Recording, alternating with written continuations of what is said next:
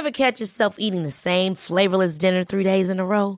Dreaming of something better? Well, HelloFresh is your guilt-free dream come true, baby. It's me, Kiki Palmer. Let's wake up those taste buds with hot, juicy pecan-crusted chicken or garlic butter shrimp scampi. Mm. Hello Fresh. Stop dreaming of all the delicious possibilities and dig in at HelloFresh.com. Let's get this dinner party started. I'm Sandra, and I'm just the professional your small business was looking for. But you didn't hire me because you didn't use LinkedIn jobs. LinkedIn has professionals you can't find anywhere else, including those who aren't actively looking for a new job but might be open to the perfect role, like me. In a given month, over 70% of LinkedIn users don't visit other leading job sites. So if you're not looking on LinkedIn, you'll miss out on great candidates like Sandra. Start hiring professionals like a professional. Post your free job on linkedin.com/achieve slash achieve today. Bonjour, je suis Jeanne Boézek. Vous écoutez Code Source, le podcast d'actualité du Parisien.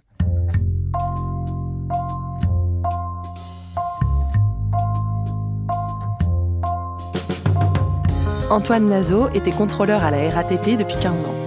Et puis, en 1997, il est devenu le directeur artistique du label des musiciens et des musiciennes du métro. Irma, Zaz, Claudio Capeo ont commencé leur carrière avec lui. Il faisait passer les castings et choisissait les artistes que vous croisez peut-être dans les couloirs. Pendant plus de 20 ans, il a décidé de la bande son du métro parisien. Il vient de prendre sa retraite. Claudia Prolongeau est allée le rencontrer.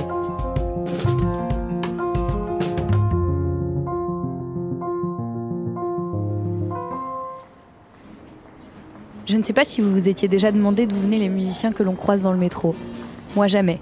Mais il y a quelques semaines, j'ai lu un article du Parisien où j'ai appris qu'en fait, ils étaient non seulement accrédités, mais qu'en plus, ils avaient passé un casting assez sélectif et que la personne à l'origine de tout ça partait à la retraite cette année. Antoine Nazo, qui a créé le label des musiciens du métro en 97, est un ancien contrôleur de la RATP. J'ai trouvé cette histoire étonnante et j'ai voulu le rencontrer pour qu'il me la raconte depuis le début. Alors j'ai pris le métro et je suis descendue à la station Voltaire, juste à côté du local où Antoine Nazo fait passer ses castings, rue de Charonne, dans le 11e arrondissement de Paris. Moi, j'ai démarré euh, au guichet, donc euh, au guichet, c'est-à-dire en station. J'ai fait plusieurs lignes de métro, la ligne 4, c'est là que j'ai démarré, la ligne 1, la ligne 12, euh, la ligne 9, enfin, j'ai fait plusieurs lignes parce que euh, c'était euh, sécurité de l'emploi. J'ai dit, ouais, moi, le sous-sol, ça me dérange pas. Je retiens des bons souvenirs de cette époque euh, avec des, des collègues. On sent pas le temps passer. Voilà. C'est deux raisons qui m'ont fait que j'ai fait ce métier. Et après, euh, je suis devenu euh, chef d'équipe, euh, responsable. Donc, j'avais plusieurs équipes. Je, je, manageais plusieurs équipes de contrôle. Je faisais du terrain. J'allais d'un bout à l'autre, toutes les lignes, toutes les stations. Je connais le, le réseau par cœur presque. Et là, je voyais des musiciens. Ils jouaient un peu n'importe où, n'importe comment. Certains étaient très bons, d'autres Bon, euh, fallait pas trop écouter.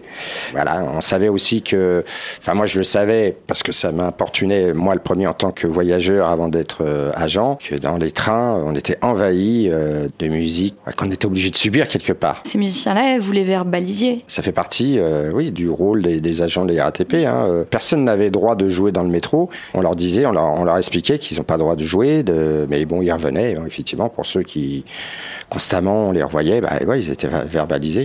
Donc en fait, donc vous, vous voyez ces musiciens qui jouent du coup dans les couloirs, j'imagine, et vous vous dites, il y en a quand même quelques-uns qui valent quelque chose, faudrait essayer de leur ouvrir une porte. Pour moi, c'était un, un coup de cœur pour certains. euh, je me disais, mais tiens, ils ont du, ils ont du talent. euh, il faut faire quelque chose pour eux. euh, voilà, s'il faut leur apporter, voilà, une scène ouverte en quelque sorte qu'ils n'avaient pas parce qu'ils n'étaient pas autorisés.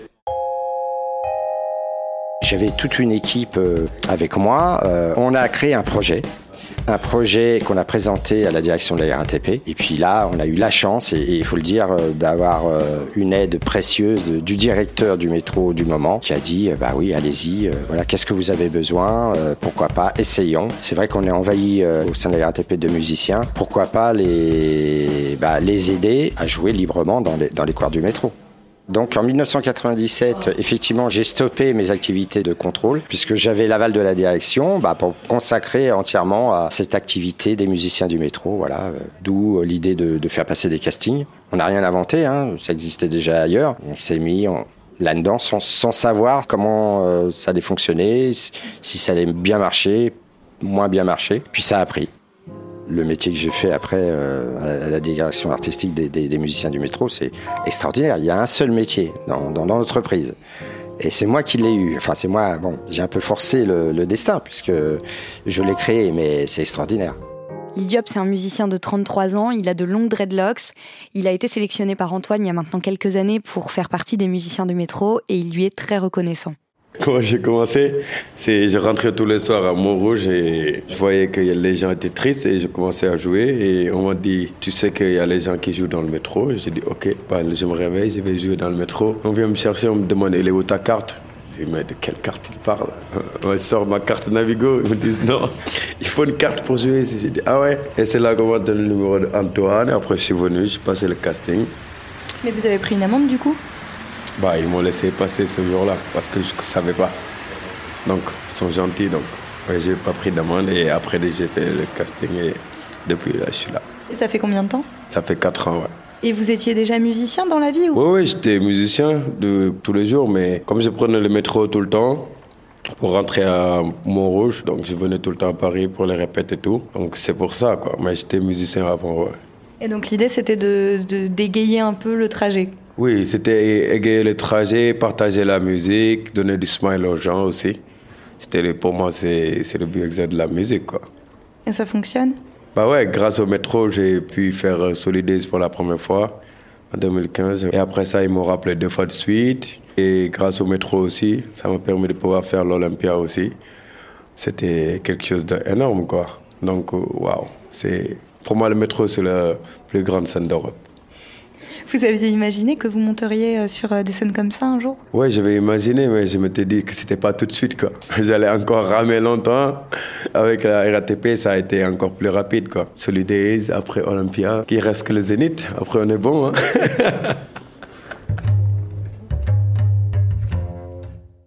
Dans le bureau d'Antoine, les murs sont recouverts de photos. On le voit lui et on voit aussi pas mal d'artistes qu'il a croisés pendant sa carrière, dont certains qui ont été révélés par le label des musiciens du métro. Mon bureau, il est, bah, il y a des photos partout, dans tous les murs, des photos d'artistes. Euh, ça aussi, ça fait des souvenirs. Avec Mathieu, Mathieu Chédid, euh, on a fait deux, concerts avec lui, euh, Kezia Jones, bien sûr. Et l'anecdote avec Kezia Jones, c'est que c'est vraiment un artiste qui a démarré dans le métro à la station Châtelet, Saint-Michel. C'est un voyageur qui lui avait dit un jour, bah non, là, tu vas rien gagner à cet emplacement-là. Viens, je vais te montrer où ça va être bien. Et effectivement, euh, il l'a emmené au bon emplacement et c'est là qu'il s'est fait repérer qu'il est devenu Kezia Jones. C'était quoi le bon emplacement? Le bon emplacement, la, la station Châtelet. Euh, C'était bah, un endroit stratégique à Châtelet où il y a une fourmilière de gens qui passent et il était sûr de rencontrer euh, peut-être euh, une personne de producteur ou, ou de maison de disques. Et c'est ce qui s'est passé. Ce qui s'est passé, et, qui... et puis voilà. Et Comme quoi, c'est le hasard. Hein. C'est le hasard. La musique, c'est avoir du talent, mais aussi beaucoup de chance. Est-ce que vous pouvez me montrer la salle en bas où vous faites passer les castings Je vais vous montrer ça. Je vous suis.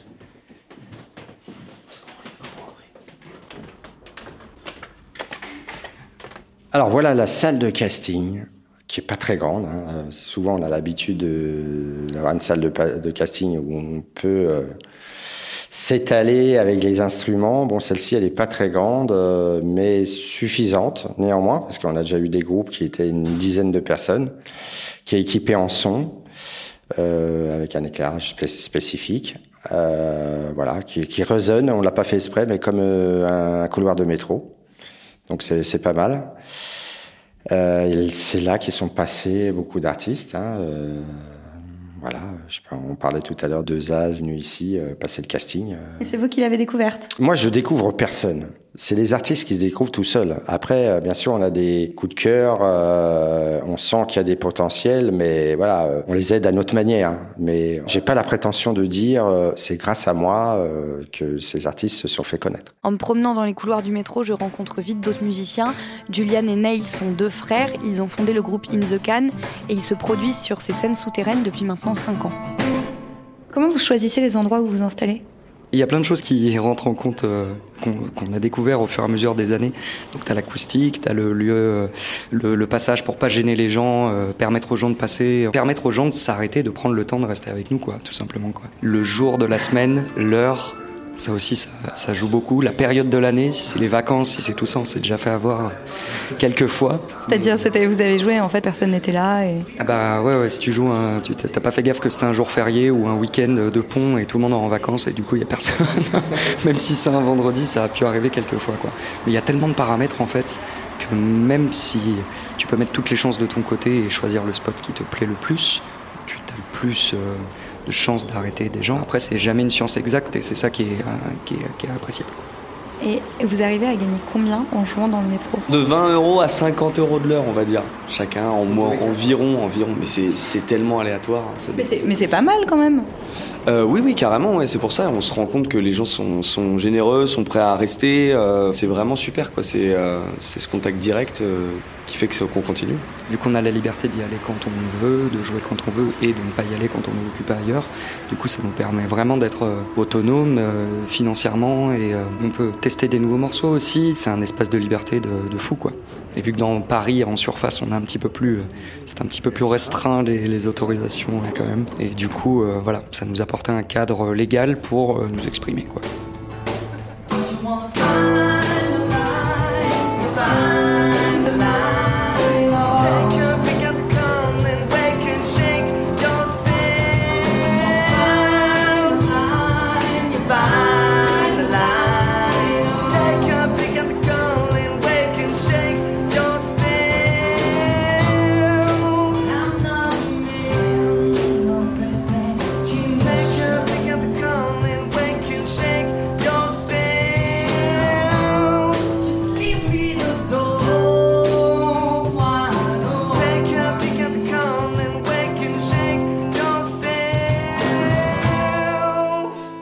Alors les musiciens, ils, sont, ils, venaient spontanément, mais c'est vrai qu'en 1997, on a démarré, on avait 100, 150 musiciens. On n'avait pas les, ce nombre de musiciens qui nous sollicitaient, parce que aujourd'hui, euh, c'est 2000 castings dans l'année et 300 sont retenus. voyez, donc euh, c'était, euh, on peut pas prendre tout le monde. Alors le jury à, chaque fois est, est présent. C'est un comité d'écoute constitué de personnel de la RATP et de voyageurs. On invite également des voyageurs à venir participer au casting. Donc, euh, dans les agences et tout, le personnel de la RATP, dans tous les métiers confondus, euh, chaque six mois, ils s'inscrivent, voilà, et il est différent à chaque fois. Qu'est-ce qu'il faut comme critère pour être euh, accepté pour faire partie des musiciens du métro? Vous avez des critères ou pas? Oui, bah, vous savez, le, casting de la RATP, c'est un casting comme tous les autres, on n'a rien inventé. Bah, il y a des critères qui ont, qui ont été mis en place, critères artistiques, donc technique instrumentale, technique euh, de voix. Bon, moi, j'ai une bonne oreille maintenant. Enfin, depuis le temps que je m'occupe de cette activité, euh, je pense déceler euh, tout de suite. C'est, ça chante juste, ça chante faux. Voilà. Après, il y a dans les styles également. Voilà, on essaye d'avoir les, des styles variés, pour qu'à chaque bout de couloir, on, joue des, des, genres différents. C'est un peu ça les critères. Après, il y a bien sûr le côté scénique de l'artiste, euh, la présentation. S'il faut un peu de composition, euh, et en plus les compositions sont belles, euh, pourquoi pas? Mais enfin, je dis toujours, euh, s'ils sont pas prêts dans leur composition, c'est mieux qu'ils fassent de la reprise parce que j'en ai déjà eu. Ils font des compos, mais c'est pas prêt, c'est n'importe quoi. Et puis bon, ils ont ils ont pas été reçus, voilà. Ça vous fait plaisir de vous dire que vous avez un peu changé les transports quotidiens de, de tous les Parisiens? Ah oui, ça me, ça me fait plaisir parce que, encore une fois, je suis aussi voyageur. Je trouve agréable le, temps de transport soit agrémenté de, musique. Voilà, on a besoin de musique. La musique est importante. Dans un espace euh, même confiné comme le métro, on en a besoin. Ça fait peut-être oublier euh, les tracas quotidiens des gens. On a envie de chanter, euh, on chante dans sa douche et bah là, pourquoi pas chanter dans le métro? On peut passer, voilà, euh, que ça soit 30 secondes, une minute à s'arrêter, à écouter une musique. Ça amène un espace de vie, de rencontre. je sais pas exactement qu'est-ce que ça procure à chacun, mais en tout cas, moi, ça me fait du bien. Claudia, est-ce que tous les musiciens ont le droit de jouer dans le métro? Pas tous les musiciens, donc ceux qui ont passé le casting et ceux qui ont obtenu l'accréditation ont le droit. Après, quand vous prenez le métro, il y a pas mal de musiciens qu'on croise dans les rames de métro, donc eux, ils n'ont pas le droit. C'est uniquement dans les couloirs que c'est autorisé pour euh, les autres. Parmi ceux qui sont dans le couloir, bah, il y en a sans doute euh, qui n'ont en effet pas le droit et qui donc peuvent euh, avoir une amende s'ils sont contrôlés et qui n'ont pas l'accréditation. Comment ils savent que ça plaît aux voyageurs? Antoine Nazo euh, me, racontait qu'il avait euh, beaucoup de retours, notamment des personnes qui lui écrivaient parce qu'ils avaient croisé un musicien euh, par lequel ils avaient été assez séduits et qu'ils voulaient l'embaucher pour un mariage ou pour une fête. Donc voilà, donc il a, il a eu des bons retours des voyageurs et qu'elle sait que ça plaît à, à la plupart des personnes. Est-ce que ça va continuer après le départ d'Antoine Nazo Alors a priori oui, la RATP communique pas trop encore dessus, mais il se trouve que Antoine Nazo dans son équipe ils étaient deux, il y avait lui et, et une jeune femme qui elle donc va a priori reprendre le flambeau. Et puis j'imagine qu'ils vont forcément euh, prendre, d'autres personnes pour euh, l'assister. Merci Claudia Prolongeau et merci à Jean-Gabriel Bontinck pour son aide.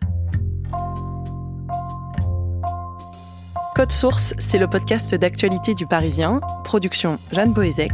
Réalisation et mixage Benoît Gillon. Si vous aimez Code Source, dites-le nous avec des étoiles sur l'Apple Store. Mais nous sommes aussi disponibles sur Spotify, Deezer, Google Podcast et toutes les autres applications de podcast. Vous pouvez aussi nous écrire sur Twitter et à code source at leparisien.fr.